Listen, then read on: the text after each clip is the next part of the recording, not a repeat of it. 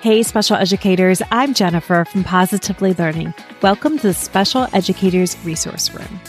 If you're like me, you're always looking for ways to save time and streamline your work. That's why this podcast was created to give you the systems and solutions you need to get your time back. Tune in for tips, tricks, and tools that will help you manage your workload and make the most of your time. Whether you're brand new or experienced, all are welcome in the Special Educators Resource Room. Hey, special educators, it's Jennifer from Positively Learning. Welcome to episode 55. This is the first episode of 2024. Are you setting new goals for the new year? I feel like everywhere I'm looking, I'm seeing talk about resolutions and goal setting. I used to be a big goal setter. I would have that list out and I just got excited about January 1st.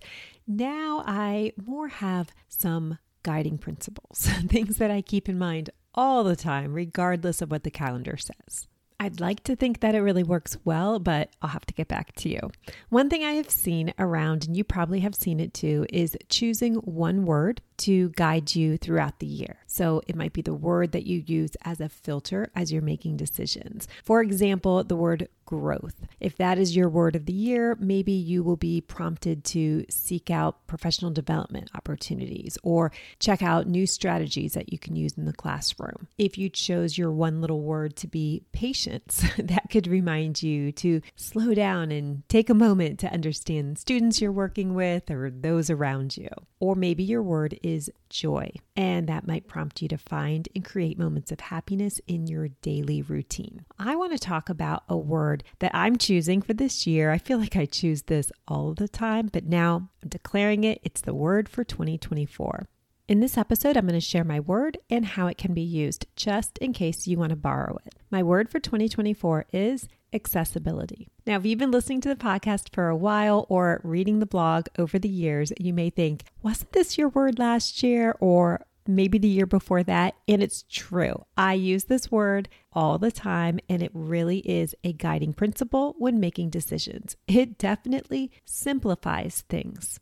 Here's a few examples. Number one, differentiation. Accessibility means recognizing and respecting each student's learning needs and preferences and tailoring instruction accordingly. This is very helpful if you ever fall victim to shiny object syndrome. Do you know what that is? Maybe you're scrolling Instagram and you're seeing all of these ideas and you're feeling a sense of pressure that you should be providing that same level of instruction and energy in the classroom. If you're using this word accessibility, that can really help you filter out some of that noise because you do know what your students need and you are making those right decisions. You can let go of that pressure because you know that your instruction is accessible based on what your students need.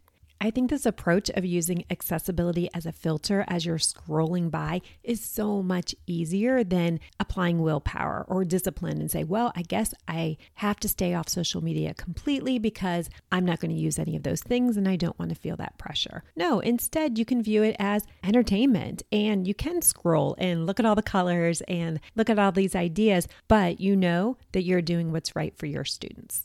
Another area that we can apply this word is looking at the classroom environment. Of course, you did this at the beginning of the school year, making sure everything was as accessible as possible. But now you can go back and reassess. Now that some months have gone by, you've gotten to know your students, we know our students change so quickly. You can look through the lens of accessibility around your classroom, making sure it's as welcoming and supportive as possible for every student. One more way is looking at your communication strategies. We know how important communication is, whether it is between students and teachers, other staff members, families, and caregivers. How can you make communication as accessible as possible? How can we make sure everyone feels understood and heard, including yourself? As a podcast host and special education content creator, I'm also going to be using the word accessibility as a filter, although it looks a little bit different in this framework. For each podcast episode, I want to focus on practical, accessible strategies that you can implement right away. I also include quick anecdotes and insights that I'm hoping makes it more relatable. Same thing with my blog post. I'm writing a lot of blog information, but I share it out in various ways. Maybe it's an infographic that you can look at. Maybe the podcast episode is embedded so that you can have a choice of listening or reading, whatever is going to make that information more accessible. When I think about my signature bundle, the Special Educators Resource Room, and the Taskbox Dollar Club membership, all of those resources, when you look at them, look very similar to each other. And that's on purpose. I want it to be really accessible to both you and to your students. I don't want you to be spending time teaching the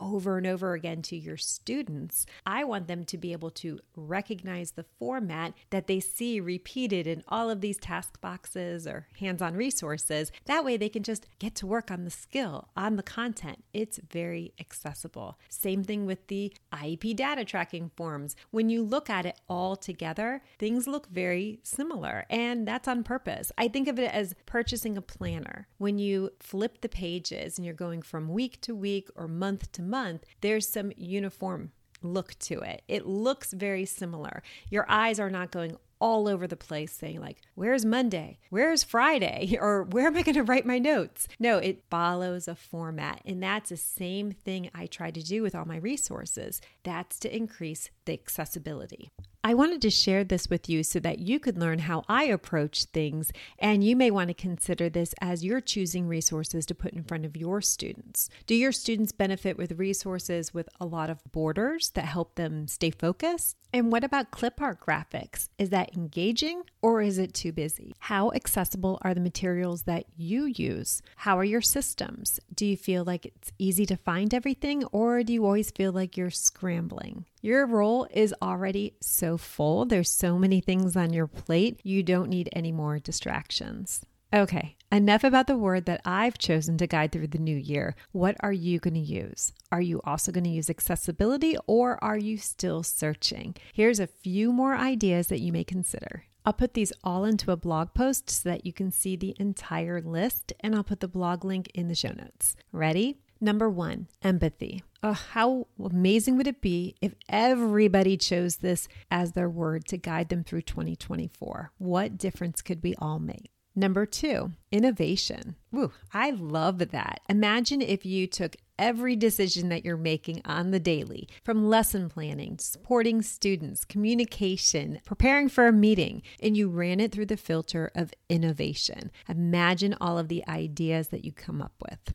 Number three, resilience. Oh, I wish this for all of us. Being able to recover quickly from difficulties. And imagine you're modeling this and you're instilling this quality in your students as well. Number four, advocacy. I know that you're already doing this. Imagine every single decision we make is coming through a filter of advocacy. Number five, collaboration. How do you feel about that one? That would be actually a tougher one for me.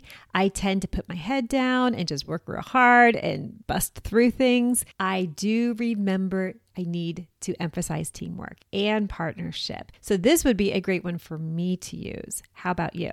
Number six, flexibility. Does that even need to be a word for the year? I feel like we're already doing this every single day. All right, one more. This one's a great one mindfulness being present and fully engaged with those around us, whether it's in the classroom with students, with support staff, or at home. Mindfulness, oh, I just can't imagine what a better year we would all have if we had that filter in our mind every single day. Well, this episode went a little bit woo woo. If that is not your thing, no worries. We'll be back to our regularly scheduled program next week with lots of special education tips for you. In the meantime, the blog post link is in the show notes. Hop on over so you can check out these words, and maybe you're going to use accessibility or maybe you're going to choose something brand new. You'll have to let me know. Leave me a comment so I can cheer you on. Thanks so much for listening. See you next week. Thanks so much for tuning in, and I'm dying to ask, what'd you think? Be sure to hit the follow or subscribe buttons so that you never miss an episode. You can find the show notes and links for everything mentioned in this episode at positivelylearningblog.com. See you next week for more special education solutions.